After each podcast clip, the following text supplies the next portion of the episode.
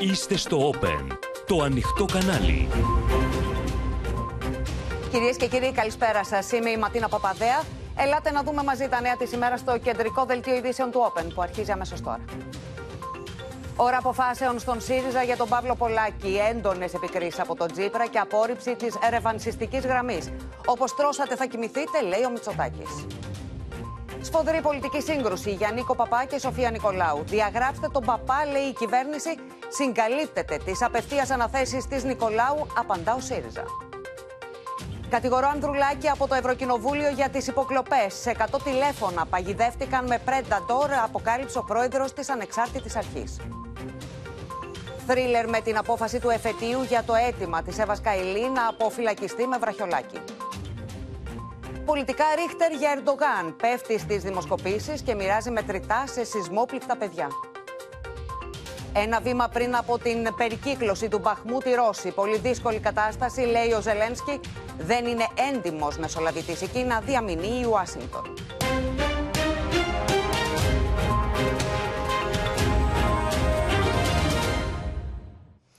Ωρέ αποφάσεων στον ΣΥΡΙΖΑ, κυρίες και κύριοι, για τον Παύλο Πολάκη, μετά τη στοχοποίηση δικαστών, δημοσιογράφων αλλά και δημόσιων λειτουργών από τον κριτικό βουλευτή. Αυτή την ώρα συνεδριάζει το εκτελεστικό γραφείο του κόμματος υπό την προεδρία του Αλέξη Τσίπρα, ο οποίος νωρίτερα ξεκαθάρισε ότι ο ΣΥΡΙΖΑ δεν θα έρθει στην εξουσία για να εκδικηθεί και πως η χειραγώγηση της δικαιοσύνης από την κυβέρνηση και το ασφικτικό πλαίσιο στην ενημέρωση δεν αντιμετωπίζονται με προγραφές.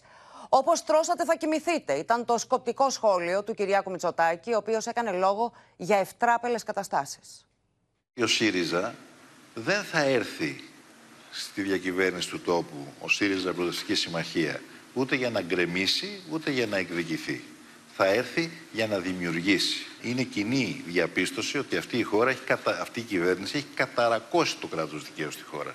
Αυτό δεν αντιμετωπίζεται με προγραφές, ούτε με λιγότερη ελευθερία λόγου. Με αυτή την παρέμβαση, ο Αλέξης Τσίπρας αδειάζει δημόσια τον Παύλο Πολάκη για την επίμαχη ανάρτηση που έβαλε φωτιά στην Κουμουνδούρου και τον φέρνει ένα βήμα πριν από την έξοδο, ενώ έδωσε το στίγμα των προθέσεών του για το πώς θα κινηθεί σε σχέση με τον πρώην αναπληρωτή Υπουργό. Παραπέμπεται λοιπόν στην Επιτροπή Διοντολογίας για το λόγο του ότι ε, ανήρτησε κάποιες προγραμματικές θέσεις και μάλιστα εν μέσω προεκλογικής περίοδου που απέχουν από τις συλλογικά επεξεργασμένες δικές μας ε, θέσεις το να γίνεται αυτή τη στιγμή η συζήτηση με ευθύνη Πολάκη για μια ανάρτηση που έκανε ο Πολάκης, ε, αυτό δεν θα το επιτρέψω. Από το Μενίδιο, ο Κυριάκος Μητσοτάκης χαρακτήρισε ευτράπελα τα όσα συμβαίνουν, μιλώντας για πολλακισμό που αναδείχθηκε σε κεντρική γραμμή του ΣΥΡΙΖΑ. Για αυτά τα ευτράπελα τα οποία συμβαίνουν τις τελευταίες μέρες στο ΣΥΡΙΖΑ, θα πω μία κουβέντα μόνο. Θα πω μία κουβέντα μόνο όπως τρώνεις κοιμάσαι.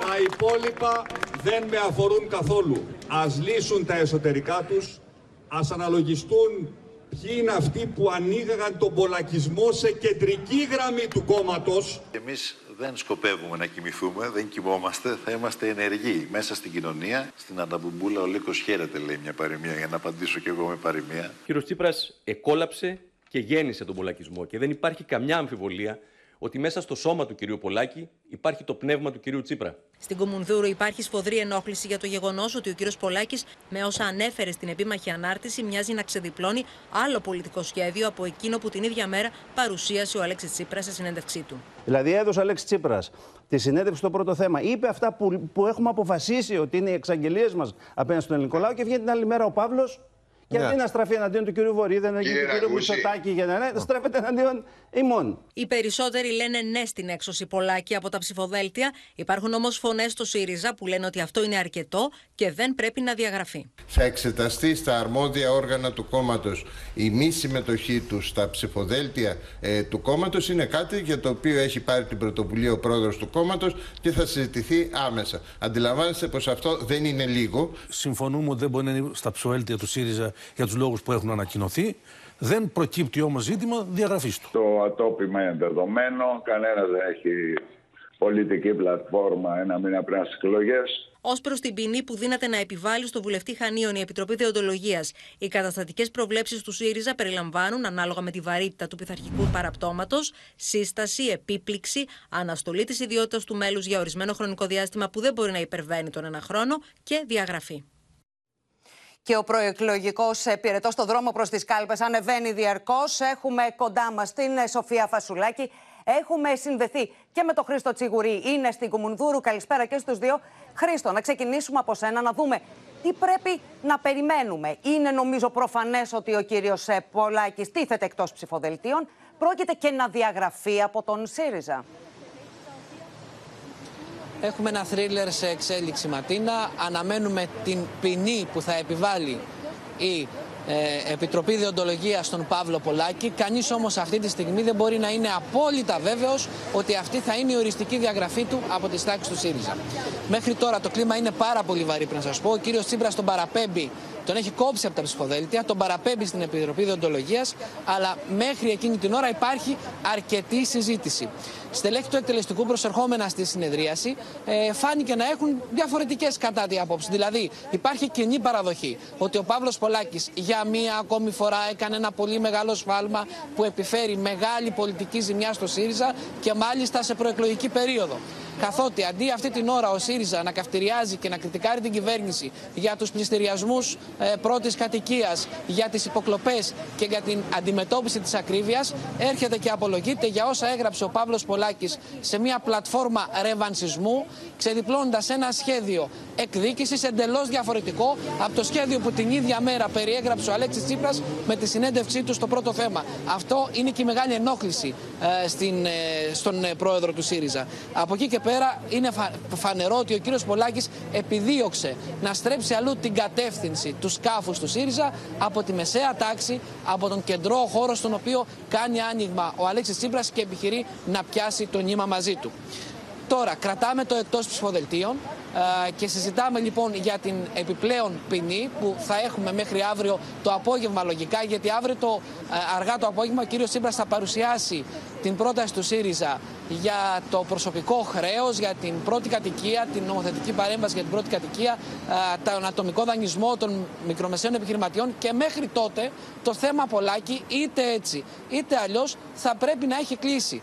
Η, Επιτροπή Διοντολογίας αναμένει την ολοκλήρωση συνεδρίαση του εκτελεστικού γραφείου και πιθανότατα αύριο αν η συνεδρίαση αυτή κρατήσει πολύ θα λάβει τις τελικές αποφάσεις. Υπάρχει αρκετή συζήτηση.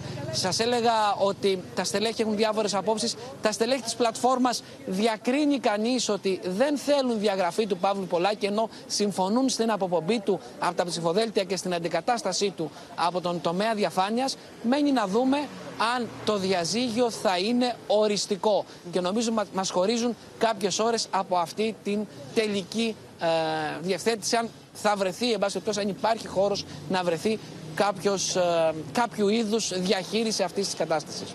Μένει να δούμε λοιπόν, ε, Χρήστο, αν, πώς ή και πόσο χωρίζουν οι δρόμοι πολλά και ΣΥΡΙΖΑ.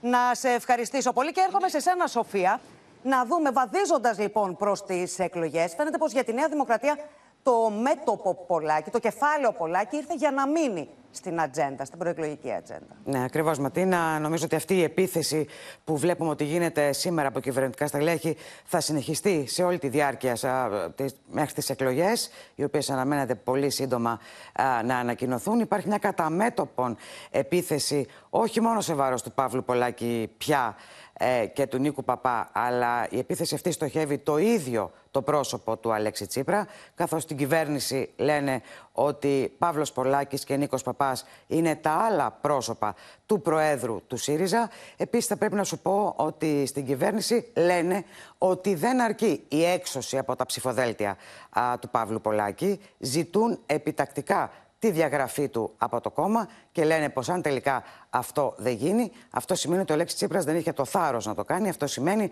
ότι ο Αλέξης Τσίπρας αλλά και ο ΣΥΡΙΖΑ είναι σε άμεση συνεργασία αλλά και σύμπνοια με όσα λέει ο Παύλος Πολάκης.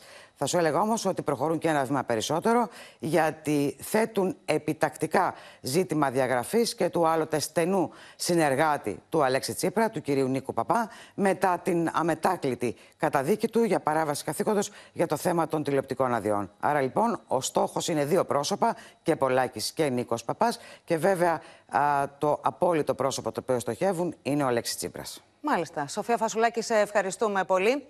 Η ανάρτηση Πολάκη προκαλεί θύελα αντιδράσεων τώρα, εκτός από τον πολιτικό και στον δικαστικό κόσμο, με την Ένωση Δικαστών να χαρακτηρίζει ακραία και αντιδημοκρατική την επίμαχη τοποθέτηση του κριτικού βουλευτή.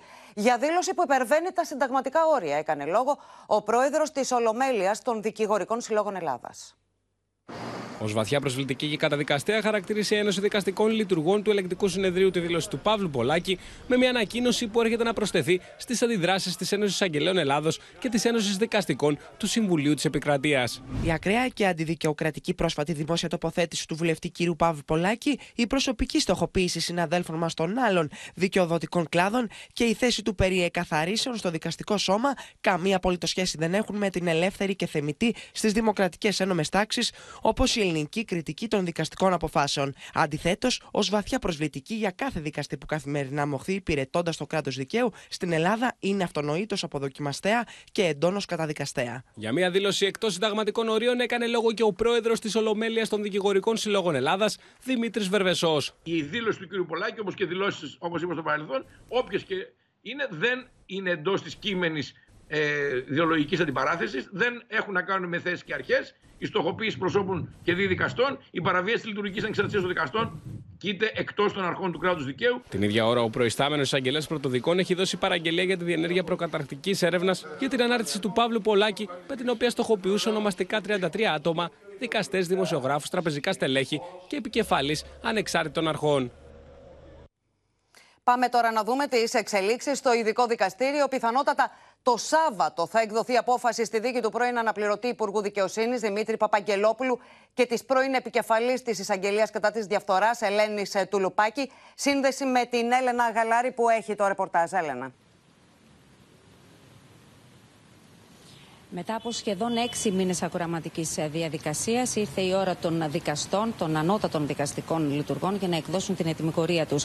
Ε, το πιθανότατο, όπως είπες και εσύ, Ματίνα, το Σάββατο 4 Απριλίου στις 5 το απόγευμα, η πρόεδρος του ε, δικαστηρίου αναμένεται να ανακοινώσει την απόφαση των δικαστών, εάν έχει ολοκληρώσει, εάν έχουν ολοκληρώσει τη διάσκεψή τους, όπως είπε χαρακτηριστικά. Σε αντίθετη περίπτωση, το Σάββατο θα αποφασιστεί ποια θα είναι η μέρα που θα ανακοινωθεί η απόφαση.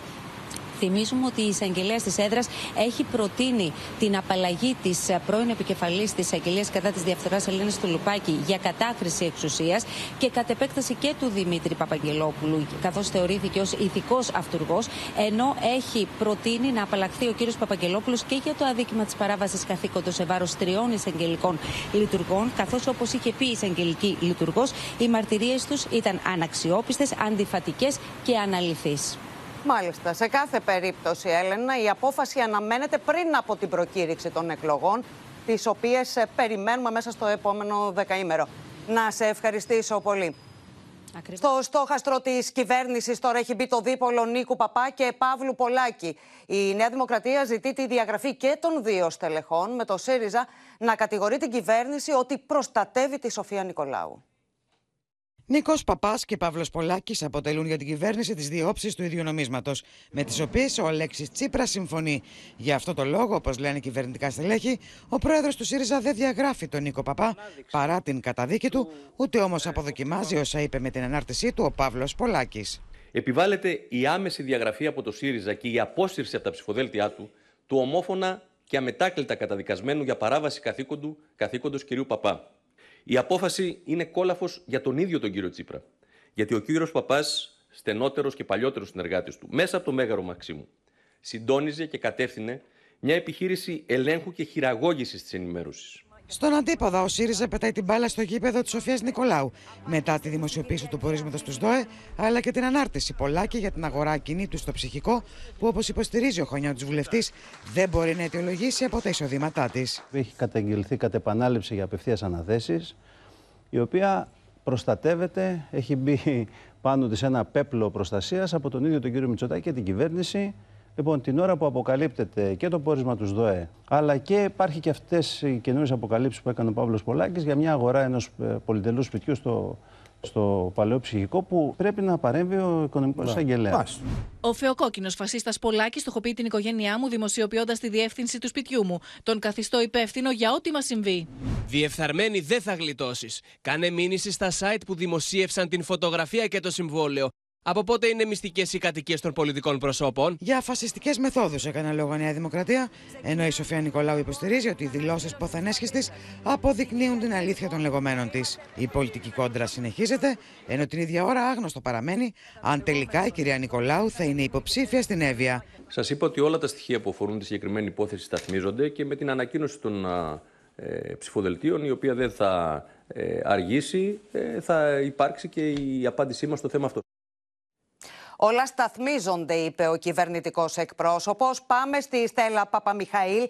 Στέλλα, βλέπουμε χρησμούς από τον Γιάννη Οικονόμου. Τελικά, η κυρία Νικολάου θα κοπεί από τα ψηφοδέλτια. Τι αναμένετε να γίνει. Λοιπόν, φαίνεται ότι είναι αγκάθιστα πλευρά της κυβέρνησης. Ματίνα, η υποψηφιότητα της κυρίας Νικολάου και όσο δεν ξεκαθαρίζεται τι θα γίνει και αν τελικά θα κατέλθει στα ψηφοδέλτια της Νέας Δημοκρατίας, τόσο η κυβέρνηση βάλεται από το ΣΥΡΙΖΑ. Είδαμε και τις ε, πολλές αναρτήσεις του κυρίου Πολάκη, είδαμε και τη δήλωση του κυρίου Ραγκούση που ζητάει απαντήσεις από τη Νέα Δημοκρατία. Σύμφωνα με πληροφορίες, δεν έχει ακόμη πει στους στενούς του συνεργάτες ο κύριος Μητσοτάκης τι προτίθεται να πράξει με την ε, κυρία Νικολάου. Ακούσαμε τον κύριο Οικονόμου σήμερα στο briefing, ο οποίος είπε ότι όλα σταθμίζονται, όλα ζυγίζονται, χωρίς όμως να δώσει μια σαφή απάντηση στο τι θα γίνει με την ε, κυρία Νικολάου. Από εκεί και πέρα, από την κυβέρνηση και από τη Νέα Δημοκρατία λένε ότι δεν θα υπήρχε ποτέ περίπτωση στα ψηφοδέλτια της να έμπαινε ένας καταδικασμένος αμετάκλητα, δείχνοντας προς την πλευρά του, Υπουργού, του πρώην Υπουργού Επικρατείας, του κυρίου Νίκου Παπά, και στην απόφαση που έχει ληφθεί για αυτόν από το Ειδικό Δικαστήριο Ματίνα. Μάλιστα. Στέλλα, να σε ευχαριστήσουμε πολύ.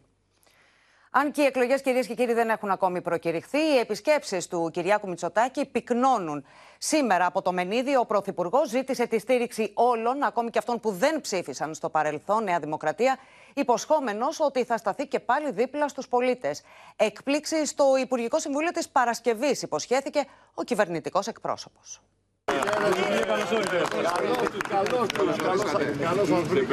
Τον Δήμο Αχαρνών επισκέφθηκε το πρωί ο Κυριάκος Μητσοτάκης ζητώντας τη στήριξη των πολιτών ώστε η Νέα Δημοκρατία να είναι αυτοδύναμη στις δεύτερες εκλογές. Χρειάζομαι τη βοήθεια όλων σας.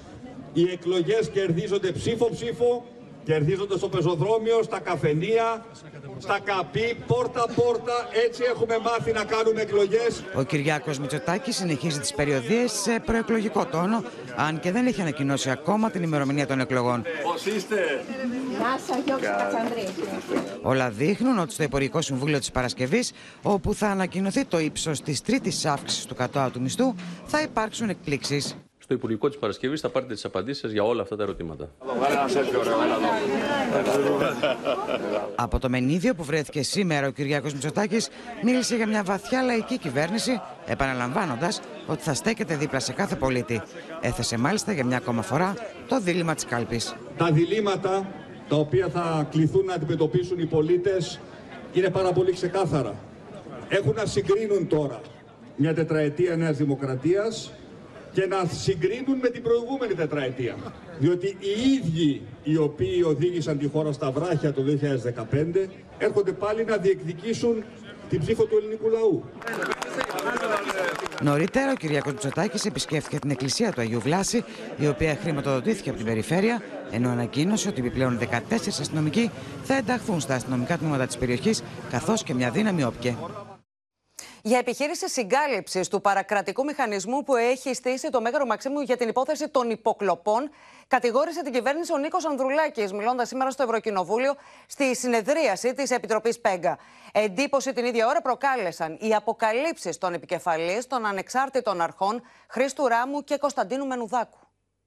Στόχος της κυβέρνησης Μητσοτάκη ήταν εξ αρχής η συγκάλυψη του παρακράτους που ίδια δημιούργησε. Μίδρου εξαπέλυσε ο Νίκος Ανδρουλάκης κατά της κυβέρνησης, κατηγορώντας την ότι δεν θέλει να αποκαλυφθούν οι ένοχοι πίσω από την υπόθεση των παρακολουθήσεων, ενώ την ίδια ώρα οδηγεί τα θύματα των υποκλοπών σε ηθική απαξίωση και πολιτική εξόντωση. Σε οποιαδήποτε ευρωπαϊκή χώρα που λειτουργούν εύρυθμα, που λειτουργεί εύρυθμα το κράτος δικαίου, θα είχαν κληθεί να λογοδοτήσουν στη δικαιοσύνη και ο κύριος Δημητριάδης, ο ανιψιός του Πρωθυπουργού, και η κυρία Βλάχου εισαγγελέα και ο τότε διοικητής της ΕΕΠ, κύριος Κοντολέων. Στην Επιτροπή Πέγκα, όπου είχαν κληθεί για ακρόαση οι επικεφαλεί των δύο ανεξάρτητων αρχών, ο πρόεδρος της ΑΔΑΕ αποκάλυψε ότι εντοπίστηκε ο τραπεζικός λογαριασμός που χρησιμοποίησε ο αποστολέας του γραπτού μηνύματος, με το οποίο επιχείρησε να μολύνει το κινητό του Προέδρου του Πασόκ.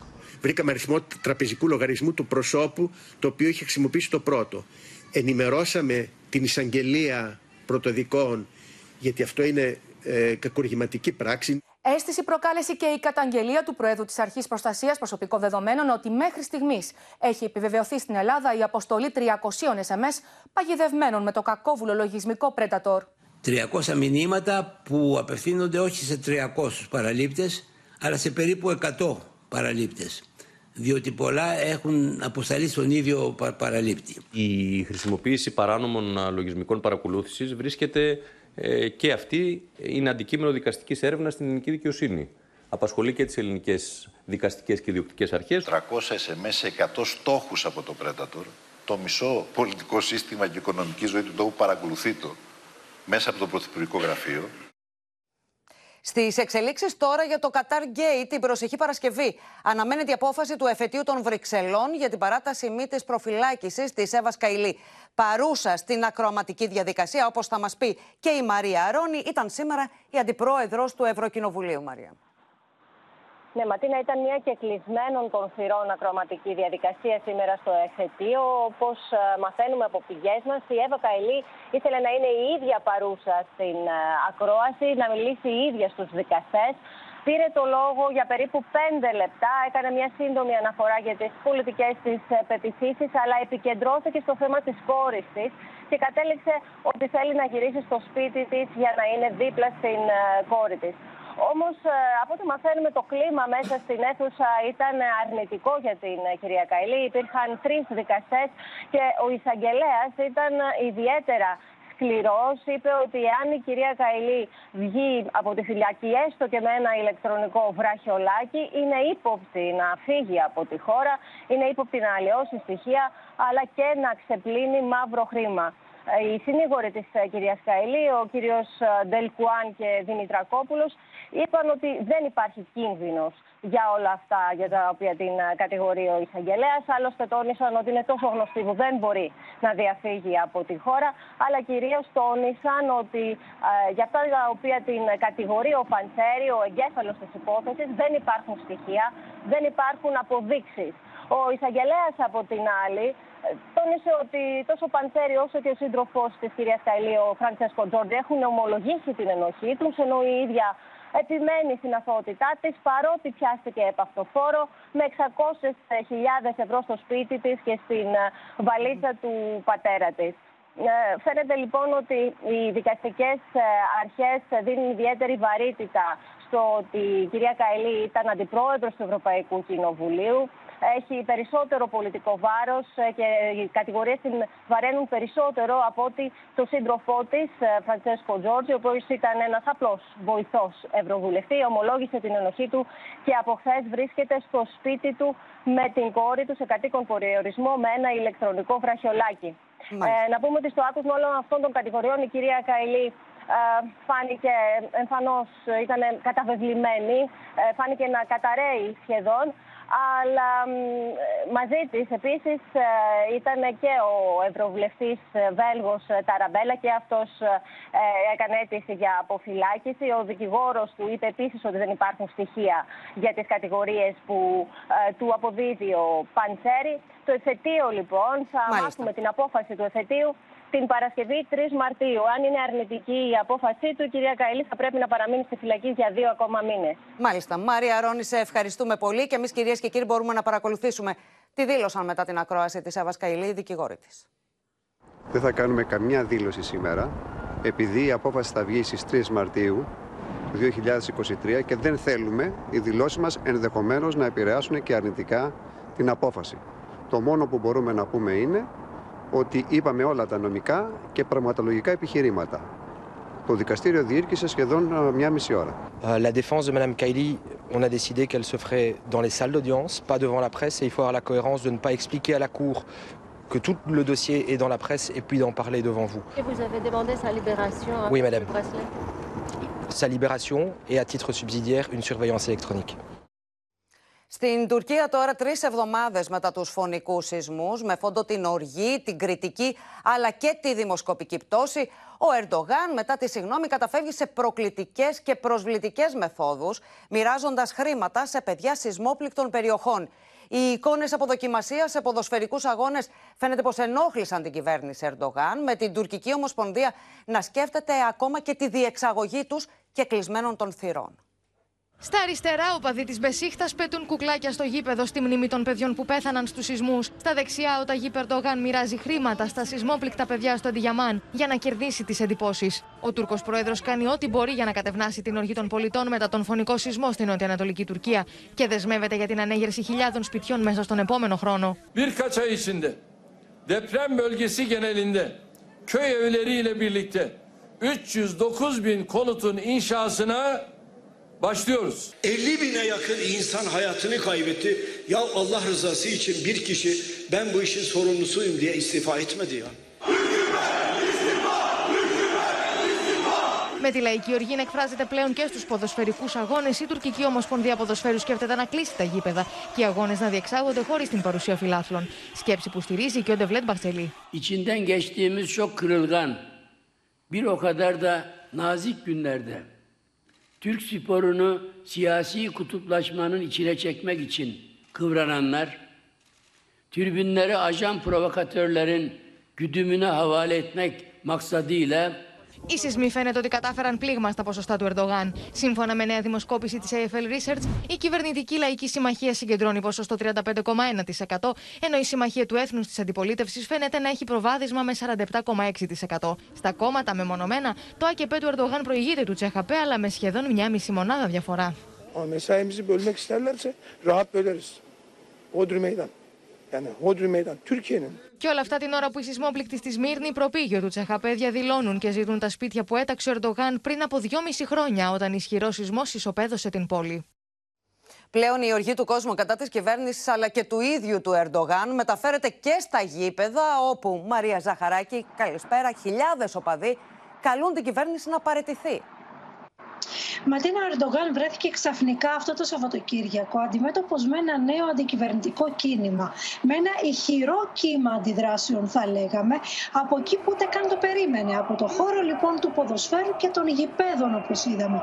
Οι κερκίδες έβγαλαν μία τέτοια φωνή, μία φωνή πιο δυνατή και από αυτή της αντιπολίτευσης.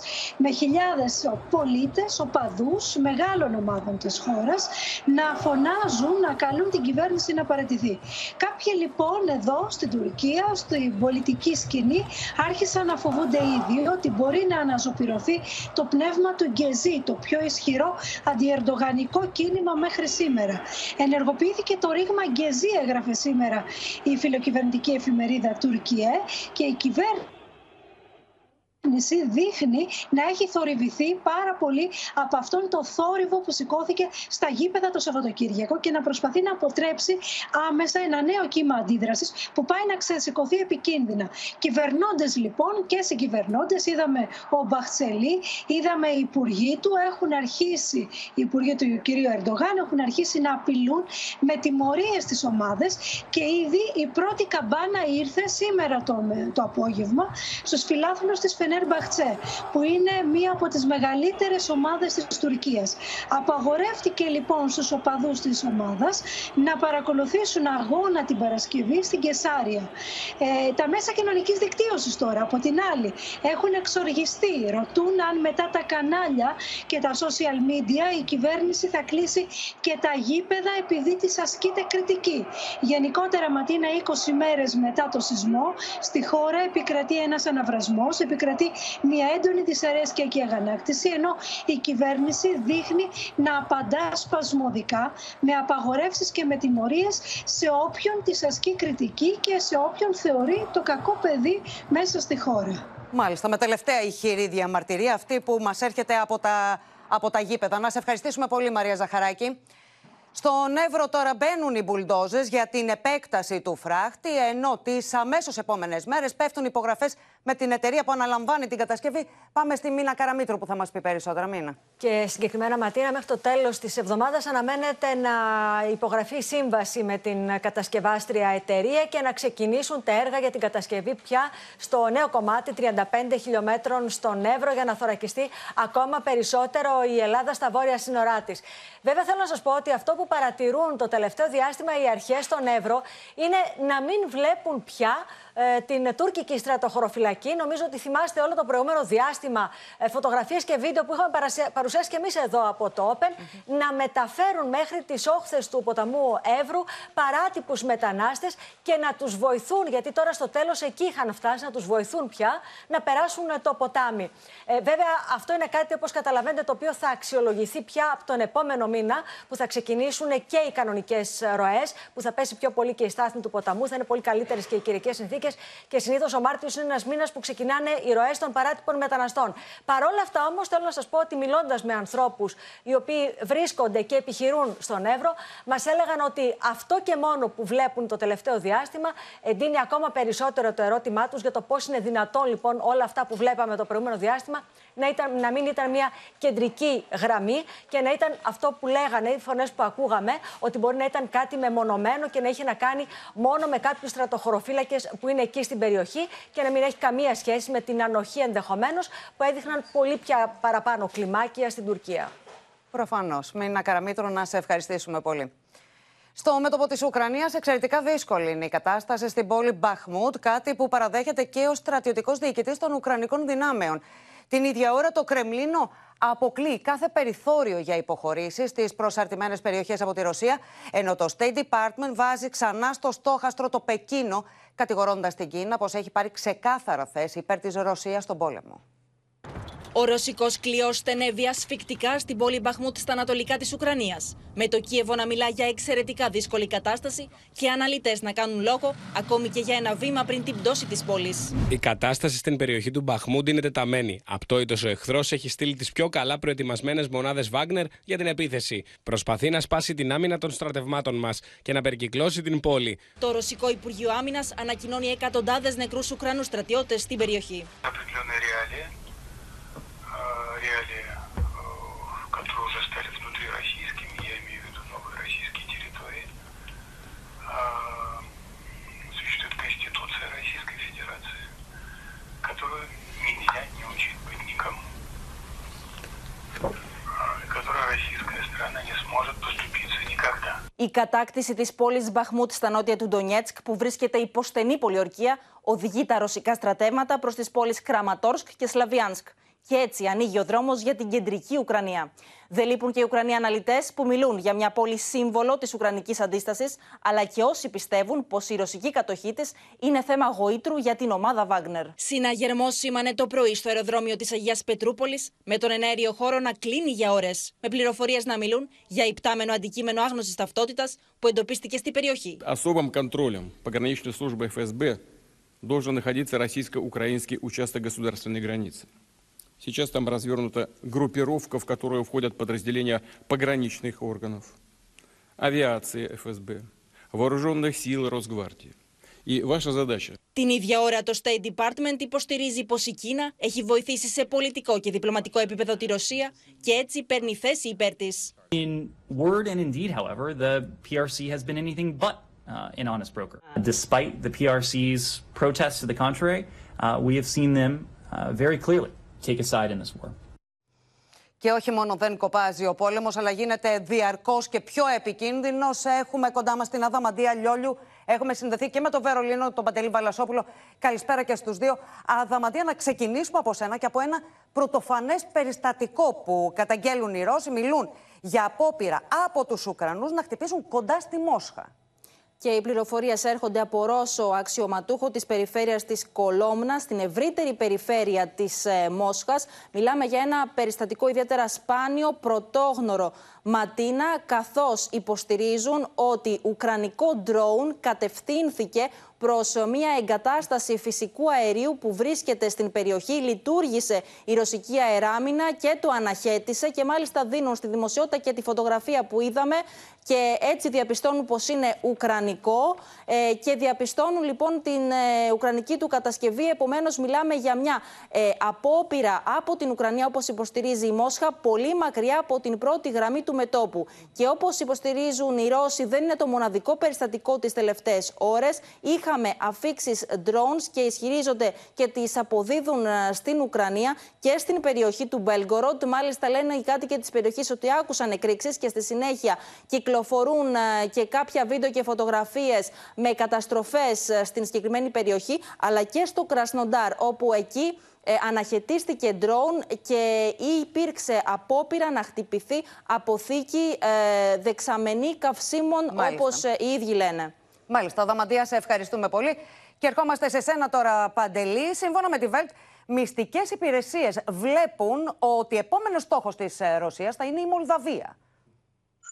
Καλησπέρα. Μυστικές υπηρεσίες της Δύσης, όπως οι αστυνομικέ μυστικές υπηρεσίες, βλέπουν ότι ο επόμενος στόχος της Ρωσίας, εάν καταφέρει να κερδίσει τον πόλεμο στην Ουκρανία, θα είναι η Μολδαβία.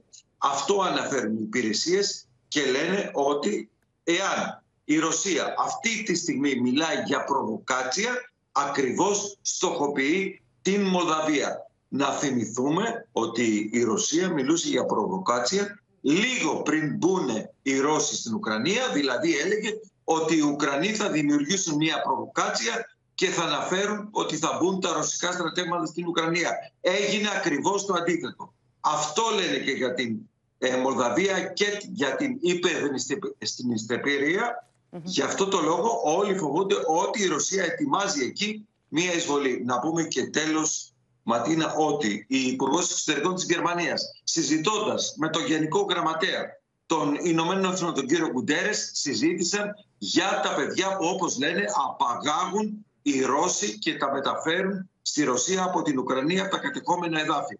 Πρόκειται για, όπως λένε, για πάνω από 10.000 παιδιά, τα οποία μεταφέρονται εκεί. Σύμφωνα με τον κύριο Γκουντέρε, πρόκειται για την πιο μαζική παραβίαση των ανθρωπίνων δικαιωμάτων και εγκλημάτων πολέμων που διαπράττουν οι Ρώσοι στην Ουκρανία. Ματίνα. Μάλιστα. Παντελή, να σε ευχαριστήσουμε πολύ.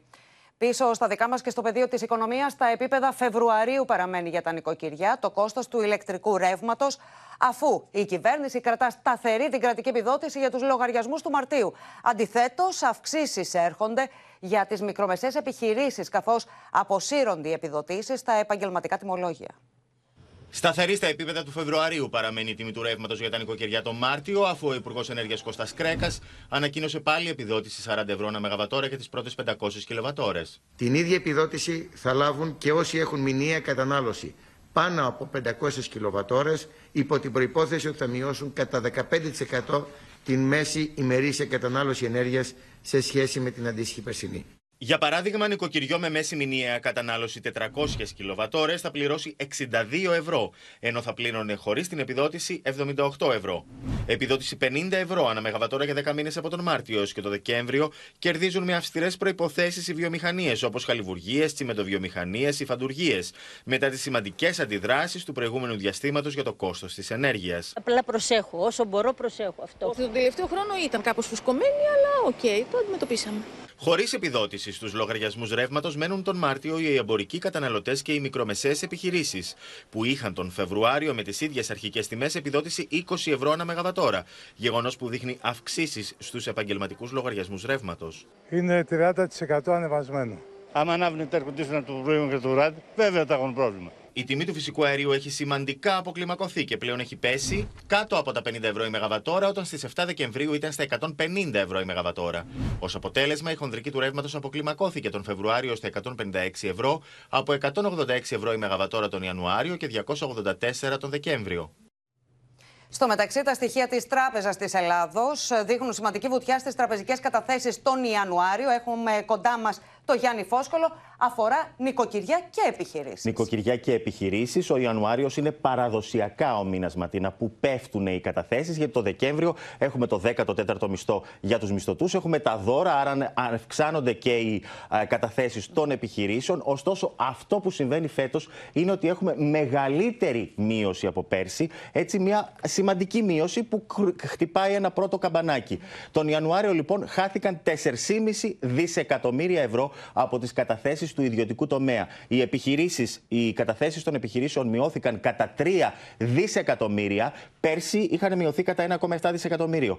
Και γιατί λέμε ότι είναι μεγαλύτερη η μείωση φέτος, φέτος χάσανε 176% της αύξησης που είχαν το Δεκέμβριο, όταν πέρσι είχαν χάσει μόνο 113%. Το ίδιο συμβαίνει και στα νοικοκυριά. Τα νοικοκυριά φέτος χάσανε 1,4 δισεκατομμύρια ευρώ από τις καταθέσεις τους τον Ιανουάριο και έχασαν δηλαδή σχεδόν το 50% της αύξησης που είχαν το Δεκέμβριο και με το 14ο μισθό, όταν πέρσι είχαν χάσει μέσα στο Γενάρη μόλις το 17%. Άρα καταλαβαίνεις ότι είναι πολύ μεγαλύτερη η απώλεια φέτος ναι. συγκριτικά με πέρυσι. Και τέλος να σου πω ότι φέτος είχαμε τα τελικά, ε, σήμερα είχαμε τα τελικά στοιχεία για την εκτέλεση του προπολογισμού τον Ιανουάριο. Μισό δισεκατομμύριο ευρώ παραπάνω οι φόροι, ή 12%. Κυρίως από ΦΠΑ, συν 246 εκατομμύρια σε σχέση με τις εκτιμήσεις του προπολογισμού και ο φόρος εισοδήματος είναι 261 εκατομμύρια ευρώ Ματίνα. Γιάννη, να σε ευχαριστήσουμε πολύ. Εκτός από τις αυξήσεις, κυρίες και κύριοι, σε τρόφιμα, λογαριασμούς και βασικά είδη, η ακρίβεια χτυπάει και τα ενίκια, με τους ενοικιαστές να καταβάλουν περισσότερο από μισό μισθό. Την ίδια ώρα, χιλιάδες δανειολήπτες με στεγαστικά δάνεια που κοκκινίζουν ζουν με την αγωνία των πληστηριασμών μετά και την απόφαση του Αριού Πάγου. Ακόμα και το 70% του μισθού απαιτείται για την πληρωμή ενός ενοικίου, με την αναζήτηση σπιτιού να έχει εξελιχθεί σε γολγοθά για όσους θέλουν να νοικιάσουν. Χάλια. Πολύ ακριβά.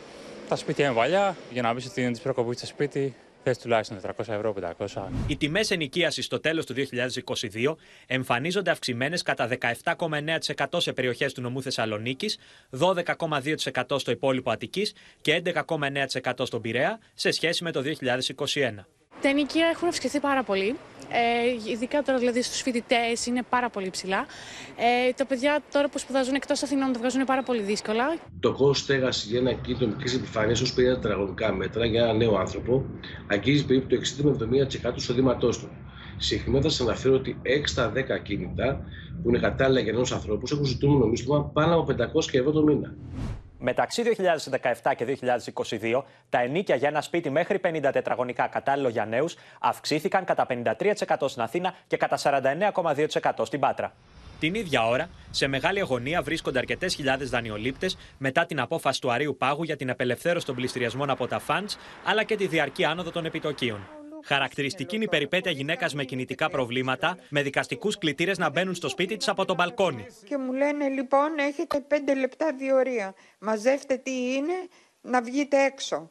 Μα λέω σε πέντε λεπτά, λέω τι να κάνω, λέω. Τι μου λέτε, της λέω. Δώστε μου, λέω, τουλάχιστον δύο-τρεις μήνες κάτι να κάνω. Προς το τέλος Μαρτίου αναμένεται να ξεκινήσουν οι αιτήσεις για τα επιδοτούμενα από τη ΔΥΠΑ χαμηλότοκα στεγαστικά δάνεια για νέους έως 39 ετών, τα οποία θα δοθούν με εισοδηματικά κριτήρια. Πριν από λίγο στο συνέδριο Υγεία μου μίλησε ο Κυριάκος Μητσοτάκης, σχολιάζοντας τα όσα είπε νωρίτερα για τον Παύλο Πολάκη. Ο Αλέξης Τσίπρας, ο Πρωθυπουργός, χαρακτήρισε τον πρόεδρο του ΣΥΡΙΖΑ ως βασικό εκφραστή του πολακισμού. Για την Αναπομπούλα συμφωνώ, για το Λύκο όχι. λοιπόν, αλλά ε, κοιτάξτε, μια κουβέντα θα πω ε, μόνο για αυτά τα οποία, ε, τα οποία γίνονται στον, ε, στο ΣΥΡΙΖΑ. Το ζήτημα δεν είναι ο κ. Πολάκης. Το ζήτημα είναι ο πολακισμός ως αντίληψη ε, άσκησης της ίδιας της πολιτικής. Και ο βασικός εκφραστής του πολακισμού υπήρξε και εξακολουθεί να είναι ο κ. Τσίπρας. Διότι ήταν και σήμερα ο κ. Τσίπρας με αφορμή την απόφαση ε, για την ε, αμετάκλητη καταδίκη του στενότερου συνεργάτη του κ. Παπά με 13-0 από το ανώτατο δικαστήριο της χώρας λέει ότι πρέπει να δικαστεί ο κ. Παπάς από το φυσικό του δικαστή εννοώντας το λαό τι ακριβώς έχετε και μας λέει. Ότι ο λαός είναι πάνω από τους θεσμούς. Τα ίδια λέει ο κ. Πολάκης. Απλά τα λέει λίγο πιο, λίγο πιο ακραία, με μια πιο αργό έτσι, λίγο πιο, λίγο πιο μπρουτάλ. Αλλά δεν λένε διαφορετικά πράγματα. Αλλάζουμε θέμα. Προφυλακίστηκε σήμερα ένας ακόμη κατηγορούμενος για την υπόθεση βιασμού και μαστροπία σε βάρος της 12χρονη στο Γκολονό. Πάμε στην Ελευθερία Σπυράκη που θα μας πει περισσότερα. Ελευθερία. Προφυλακιστέο Ματίνα κρίθηκε με τη σύμφωνη γνώμη της 33η Τακτικής Ανακρίτριας και του εισαγγελέα ο 40χρονο επιχειρηματίας, τον οποίο υπέδειξε η 12χρονη από τον Κολονό ω έναν από τους άντρες που ασέλγησαν σε βάρος της. Να πούμε ότι ο 40χρονο πλέον αντιμετωπίζει την κατηγορία για γενετήσιε πράξεις έναντι αμοιβής με ανήλικη. Κατά τη διάρκεια της απολογίας του σήμερα, η οποία μάλιστα διήρξε και μία ώρα, είπε ότι δεν έχει ουδεμία σχέση με το 12χρονο κορίτσι και πολλά ακόμα τα οποία βέβαια δεν έπεισαν. Βέβαια, στο σημείο αυτό να πω, Ματίνα, ότι σήμερα έπρεπε να απολογηθεί και ο 60χρονος πρώην ε, διαιτητής. Ωστόσο, λόγω ενός τηλεφωνήματος για βόμβα στα δικαστήρια της πρώην σχολής Ευελπίδων, τελικά η απολογία του αναβλήθηκε για την επόμενη, μεταφέρθηκε, με συγχωρείτε, για την επόμενη Πέμπτη. Να πούμε πάντως στο σημείο αυτό ότι και ο 60χρονος δήλωσε εξ αρχής ότι δεν έχει καμία σχέση με την 12χρονη, ε, ότι την βοήθησε αρκετές φορές βέβαια στο παρελθόν αρνείται, λόγω των οικονομικών αρνείται τις κατηγορίες, ναι, Ελευθερία. Ακριβώς Να... και πλέον οι συλλήψεις για την εν λόγω υπόθεση έχουν φτάσει τις 20. Ματίνα. Να σε ευχαριστήσουμε πολύ, Ελευθερία. Σκηνές από κινηματογραφική ταινία θυμίζει η καταδίωξη χθες βράδυ στο κέντρο της Αθήνας, όταν αστυνομικοί προσπάθησαν να ελέγξουν ύποπτο αυτοκίνητο που είχε εμπλακεί σε δύο ληστείες. Βίντεο ντοκουμέντο που εξασφάλισε το Open καταγράφει τις κινήσεις των δραστών, οι οποίοι απειλούν με όπλο τα θύματα τους.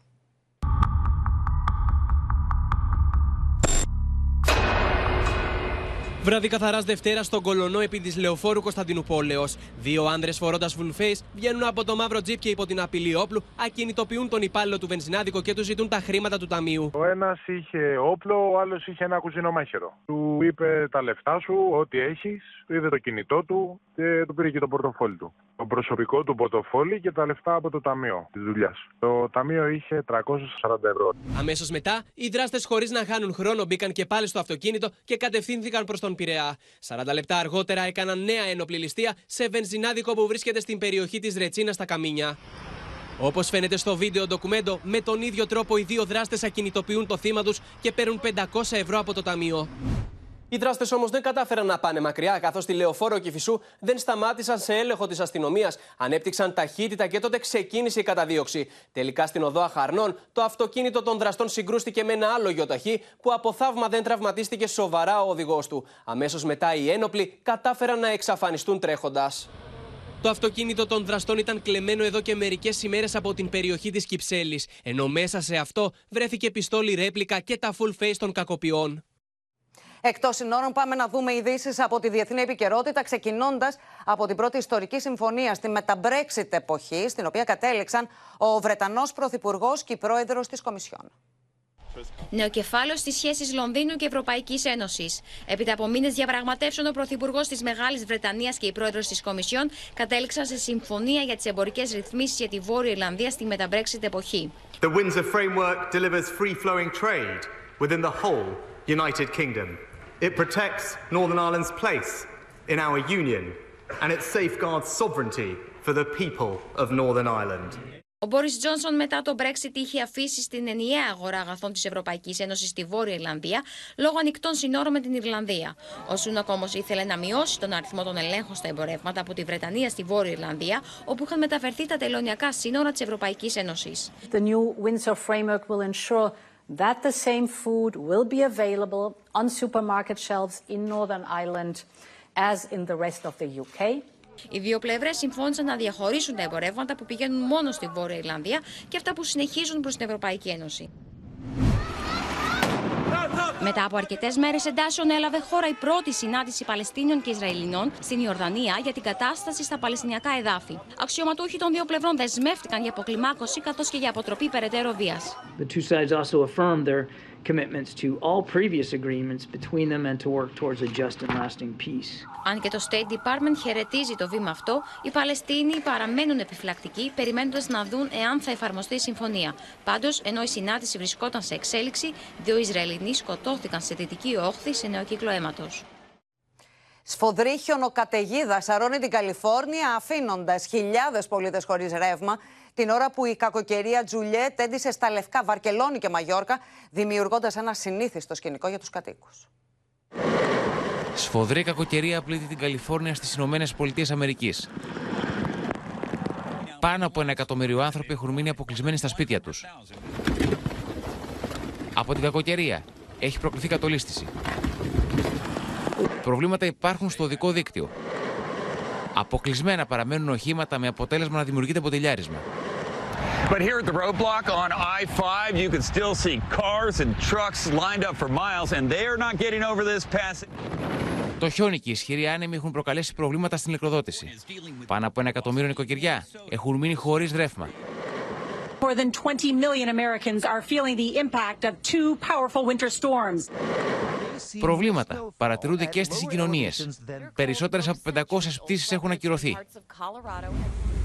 Ακραία καιρικά φαινόμενα πλήττουν την Ισπανία.